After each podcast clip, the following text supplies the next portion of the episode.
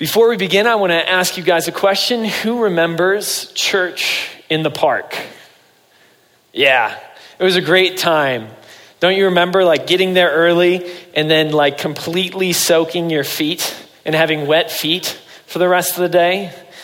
Or in the morning, start like shivering and being so cold, and then at the end, just sweating buckets and having sunburn and just feeling awful. I know some of you guys were smarter than me, but I just tended never to bring a jacket in the morning or a tent. So I was always sweaty and sunburnt. But it was a great time. And serious, seriously, though, so many people at this church put forth such a, a great effort into helping us do church in the park during that time, as well as the Lord just provided for us in the, the exact way that we needed to still gather with one another during that hectic time. And I'm so thankful for that. And if you have a really good memory, infallible recall, you will remember that I got to preach, to share a message in the park and that one message that I got to preach was on the Ten Commandments. And it was one of the Ten Commandments. And the, one of the ten was, Thou shalt not murder. And today, I want to follow up with a sequel of Thou shalt not steal, which is found in Exodus 2015. And that is what we're going to be talking about today. All right, so when you read this or when I say it, what is the first thing that comes into your mind?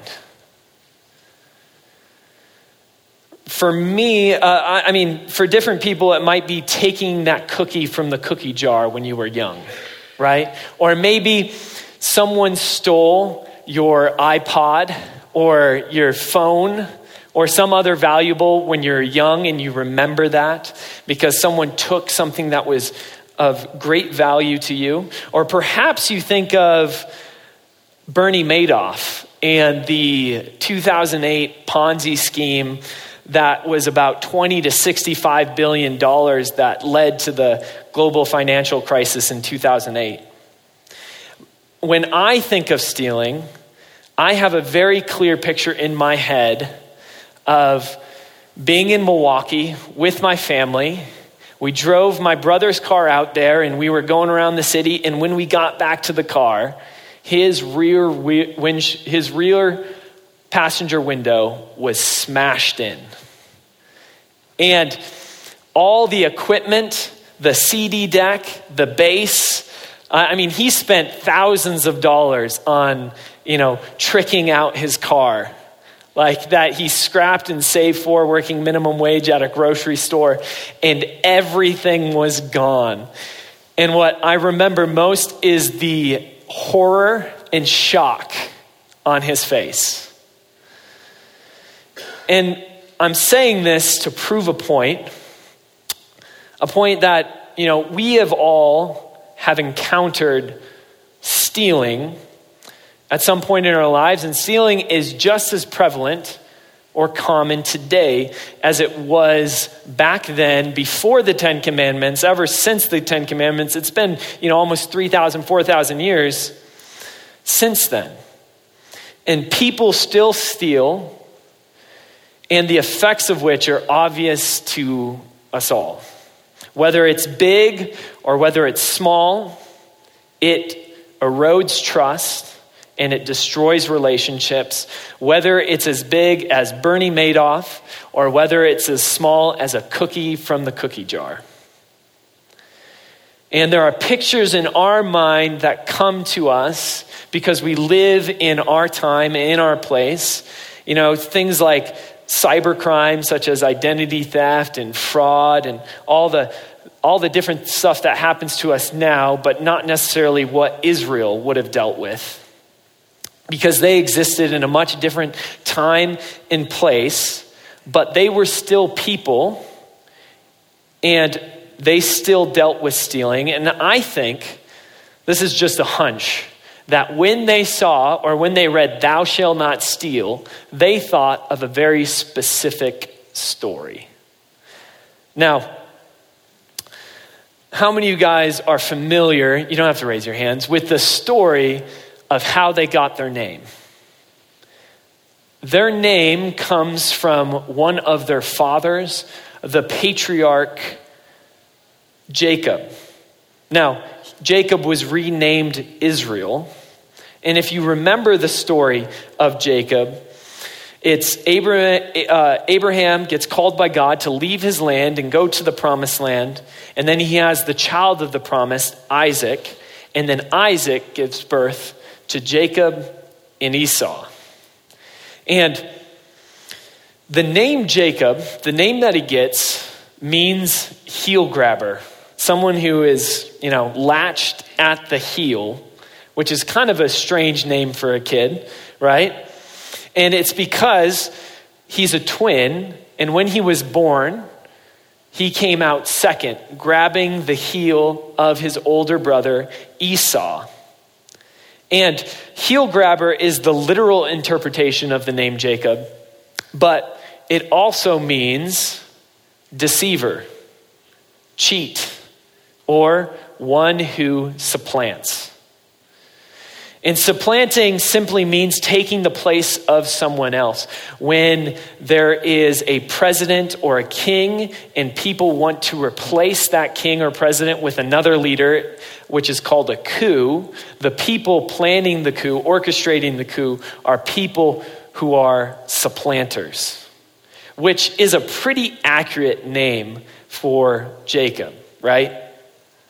He takes the place of his brother Esau. First, he steals his birthright, or he makes a trade, which is practically a steal.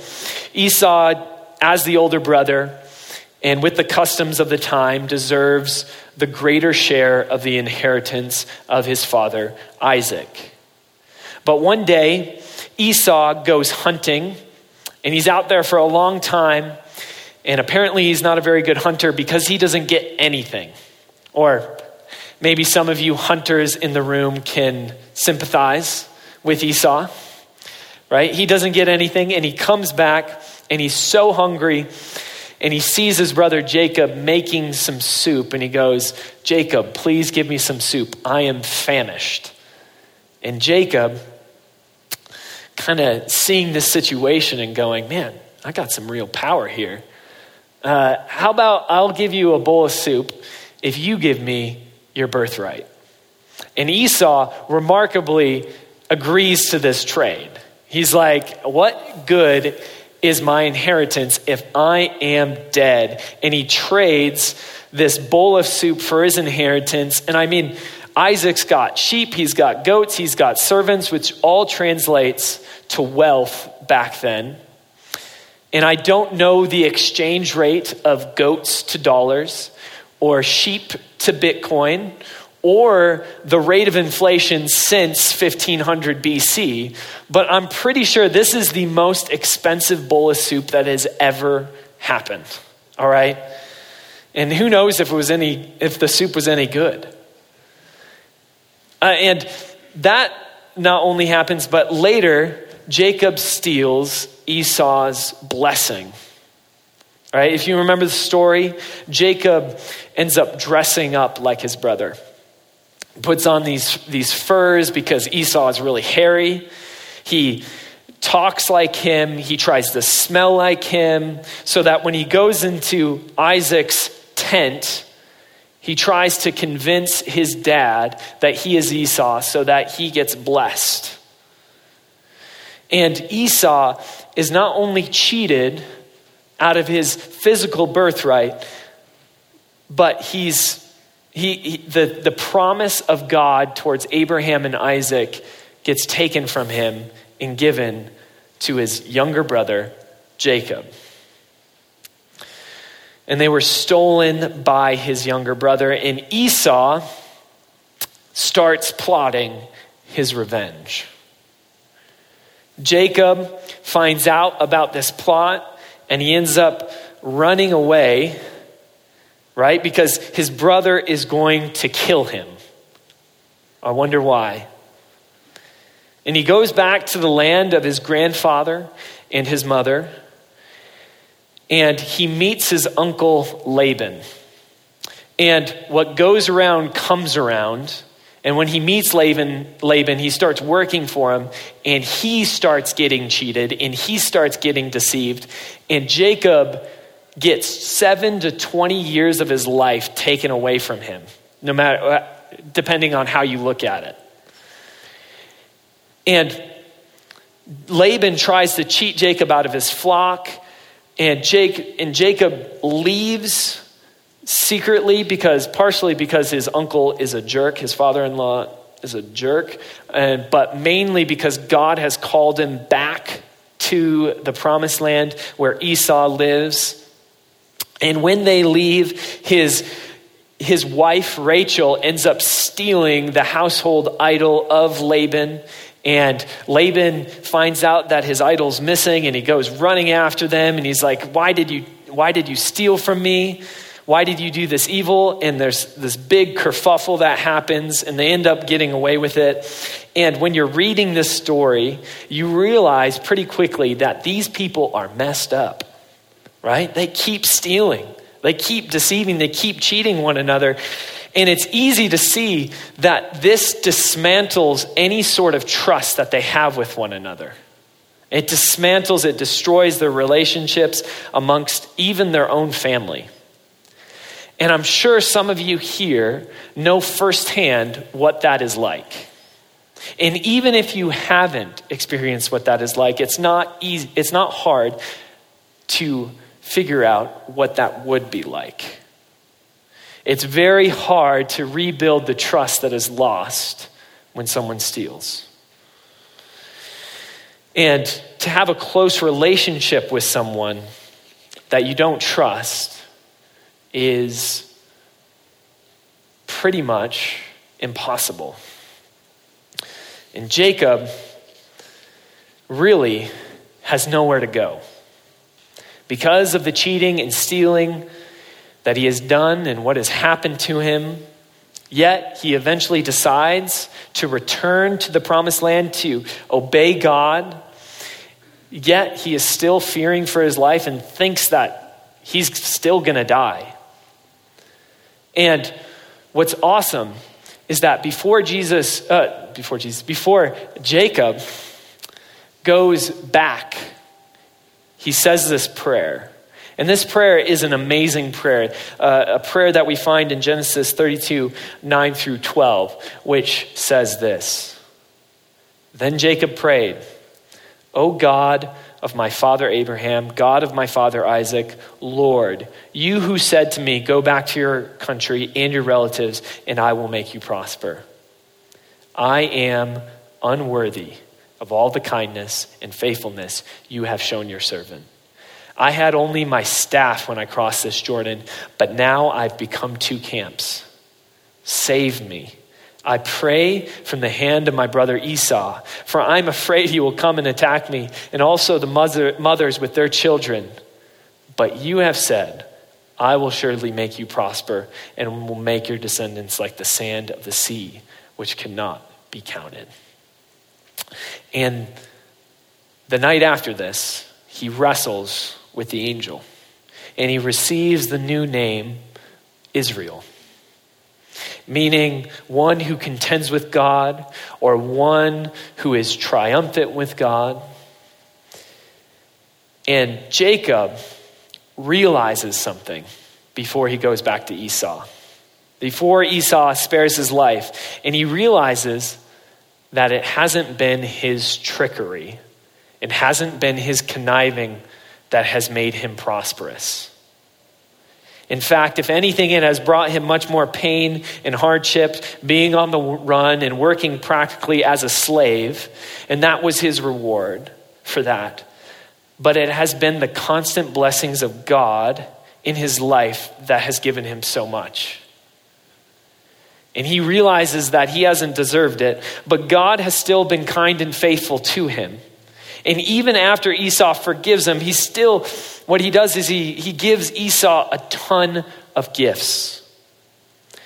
A, because he is afraid, but also, I think it's because he realizes everything that he has is a gift. Everything that he has now is a gift from God. They're not his. And because God is gracious to him, he is gracious towards others. And he responds in worship and in prayer. And this is a remarkable turnaround from someone who has been selfish and conniving their whole life to someone who is instead gracious in his relationships and generous, generous with what he has. And it comes from the place of humility. Understanding that all that he has isn't something he's earned, but has been given. Instead of scheming, he trusts in God, and God blesses him. And his new name is the name that they carry and his descendants carry even to this day. They are not Jacobites, but they are Israelites. And this reminds them Thou shalt not steal. How? For everything that they have is ultimately from the hand of God. And it's not Israel, Israel's schemes that make them prosper, but it's the hand of God with them. And this story in the Bible, throughout its pages, is a testament to that truth.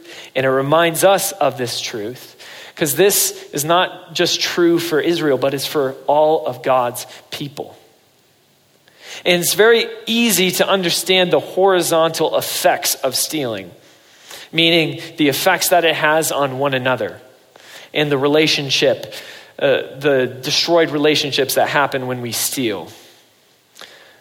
Most societies have the idea of property rights or punishments for stealing because without that, there really couldn't be a currency or there really couldn't be anything of value because what, what belongs to someone else you could steal and it wouldn't really work.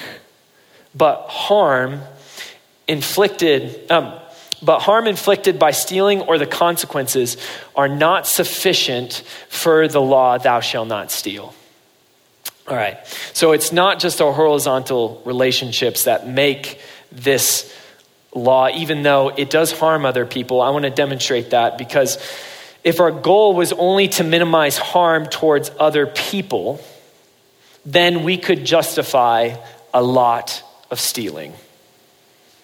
We could justify a lot of stealing if the only purpose of not stealing was to not harm others.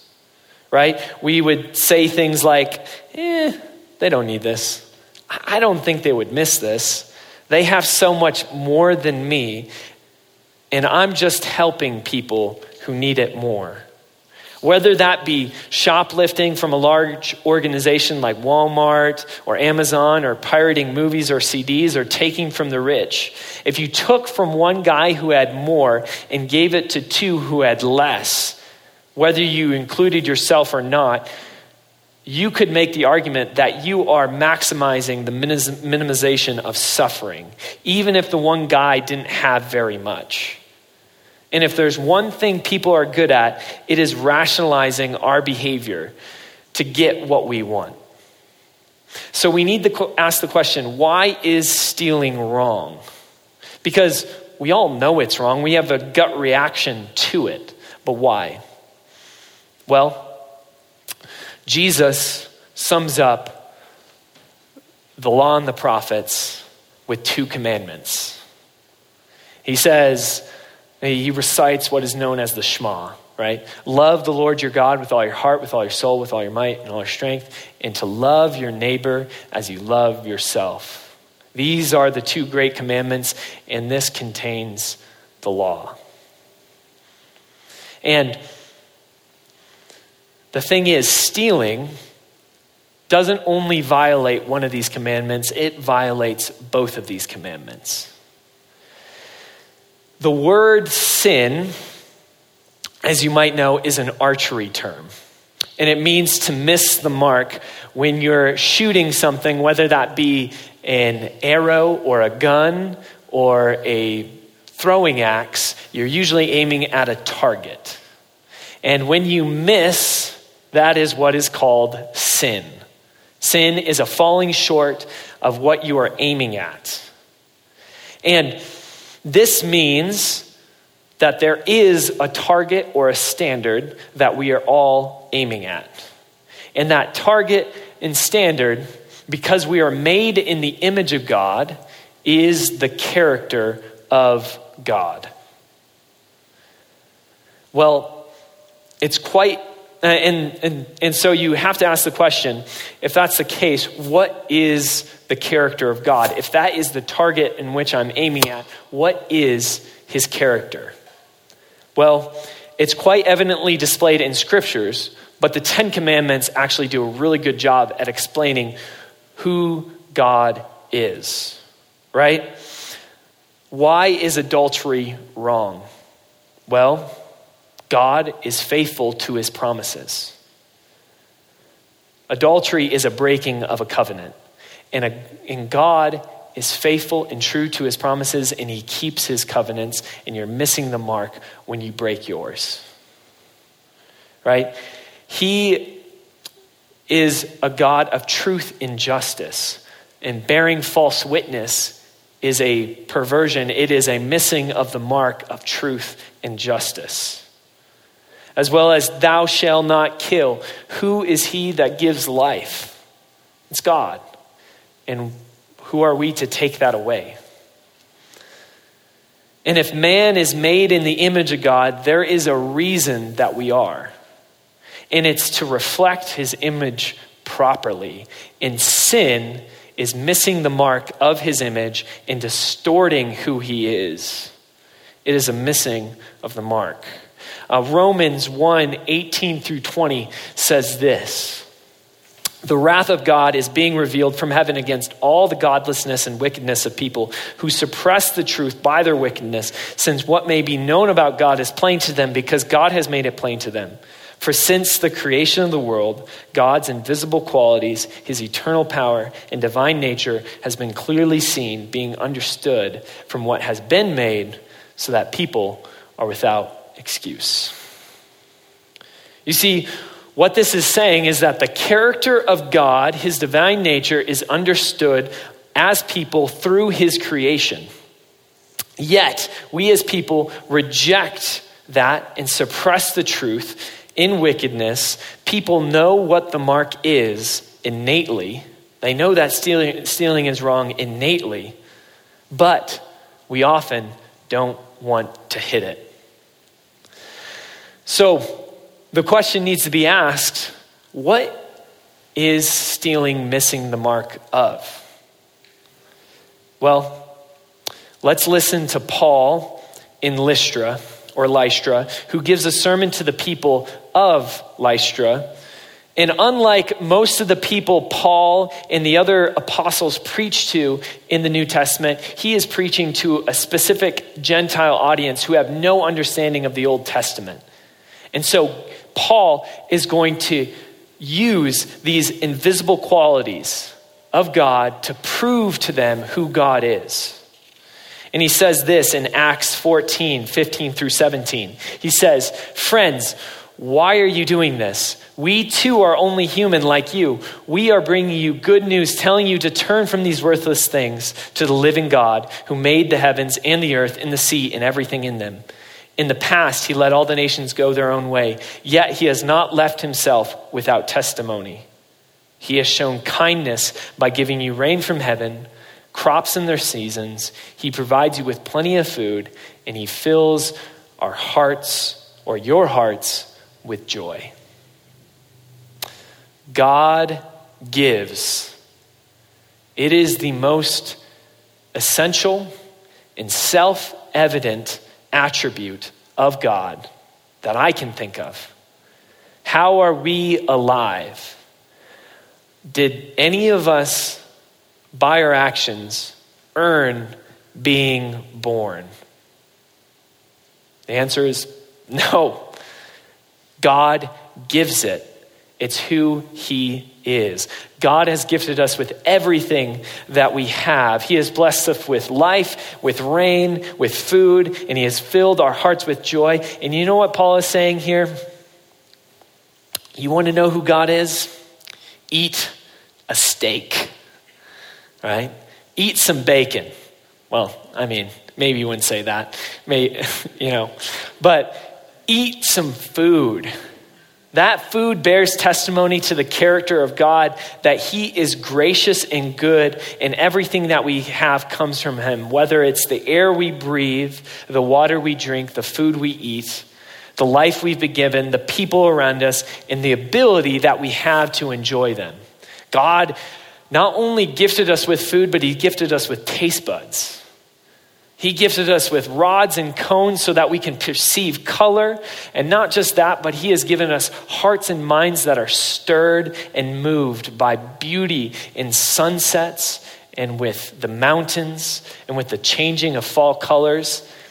And He is the one who fills our hearts with joy and has allowed us to enjoy these gifts. James 1:17 says this, every good thing given and every perfect gift is from above, coming down from the Father of lights, with whom there is no variation or shifting shadow. And the attribute of God that we are talking about is of course God's grace. Which is fundamental to understanding who God is, our relationship with Him, as well as Thou shalt not steal. Why? Because everything that we have, whether that is a talent, whether that is a resource, is fundamentally not ours. But they are gifts given by God for the time being. For what does anyone really own or it really belongs to them. Everything that we have um, will expire. You know, if we're lucky, we'll live 80, 90, 100 years, and we have those years to accumulate stuff. And when we are gone, all that stuff is either gone or with someone else. We aren't owners of anything but stewards of God's grace. While we are here in a steward isn't someone who owns something, he is a manager of something. And a manager to use what they've been entrusted with well and for its purpose.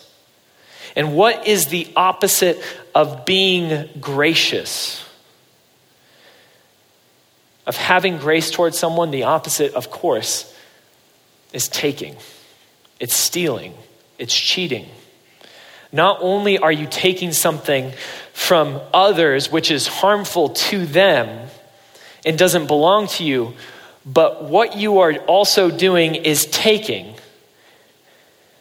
And not just taking from them, but rebelling towards the God who has given it to them and who has also given you everything. You take the place of God when you take something that doesn't belong to you. And what you're saying when you do implicitly is that God, you had this wrong. You were unfair.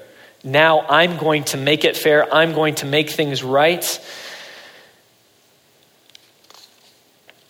And you proclaim that he has made a mistake and that he has somehow cheated you of something that belongs to you.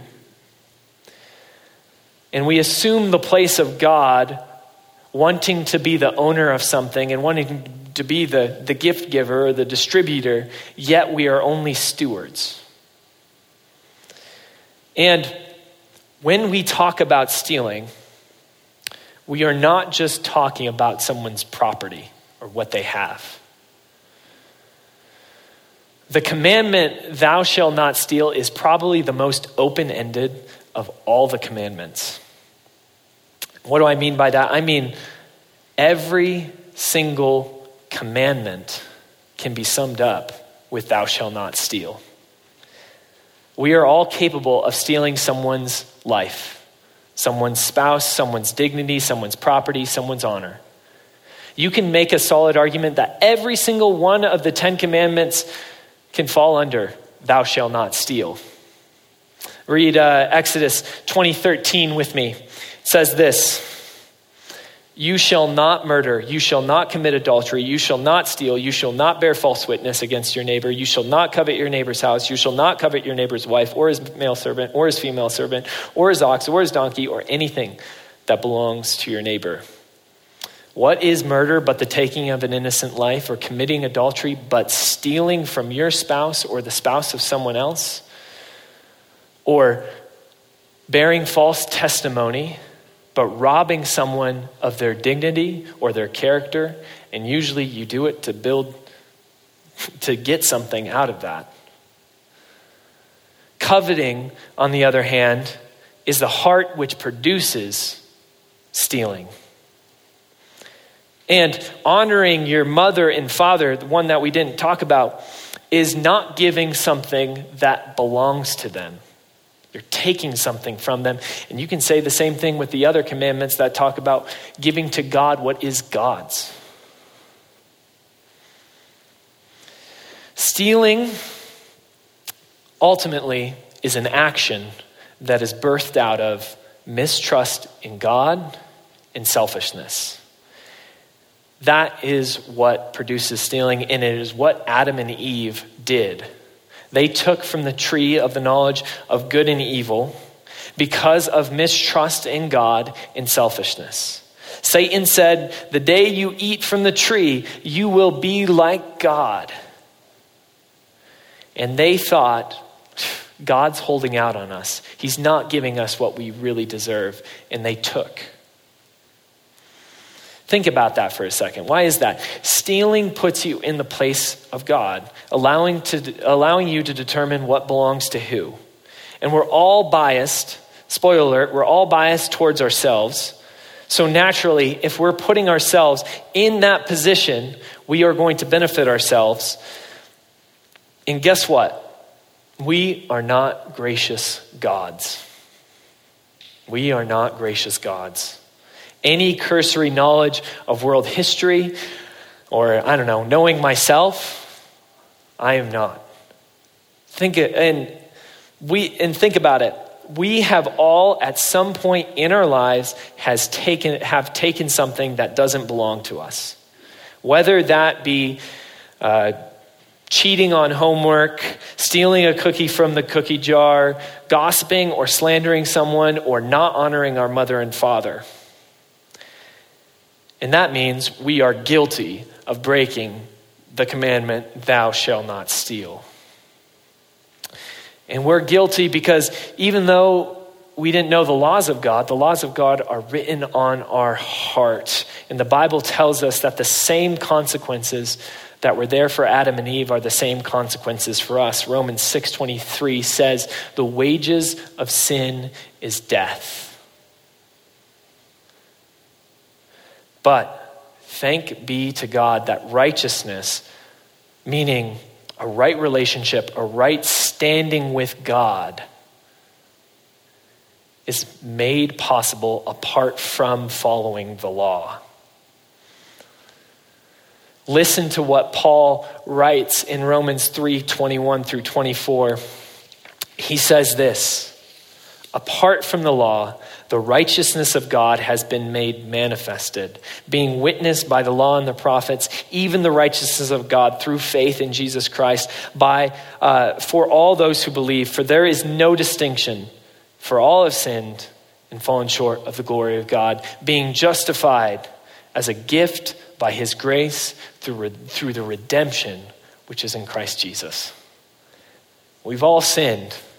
We've all mistrusted God at some point in our lives, and we've all been selfish and taken something that doesn't belong to us, and that condemns us before God. But guess what? God saved us.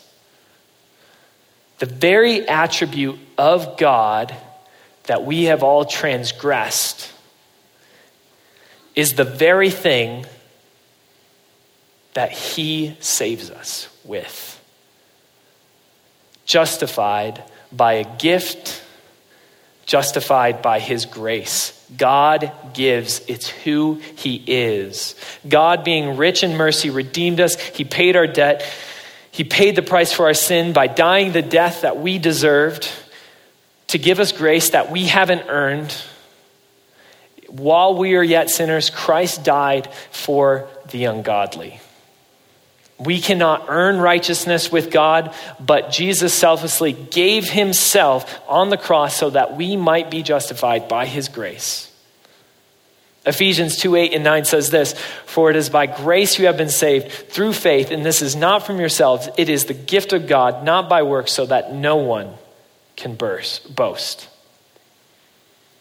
We worship and serve a gracious God without which we would have no hope. But because of his grace, we have hope everlasting.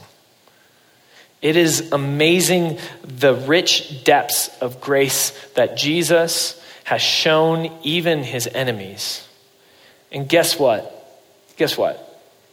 As his followers, we are called to do the same. He has also called us to be gracious, to live grace filled lives in the same way, to give to people life even though they might not deserve it. D- Jesus doesn't just say, Thou shalt not steal, but Jesus says, Thou shalt give. Matthew 4 43 through 48 says this. You have heard it that it, uh, you've heard that it was said, "You shall love your neighbor and hate your enemy." But I say to you, love your enemies and pray for those who persecute you, so that you may be sons of your Father who is in heaven. For he causes his sun to rise on the evil and the good, and sends rains on the righteous and unrighteous. For if you love those who love you, what reward do you have? Don't even the tax collectors do the same? If you greet only your brothers, what more are you doing than others? Don't even the Gentiles do the same? He is gracious.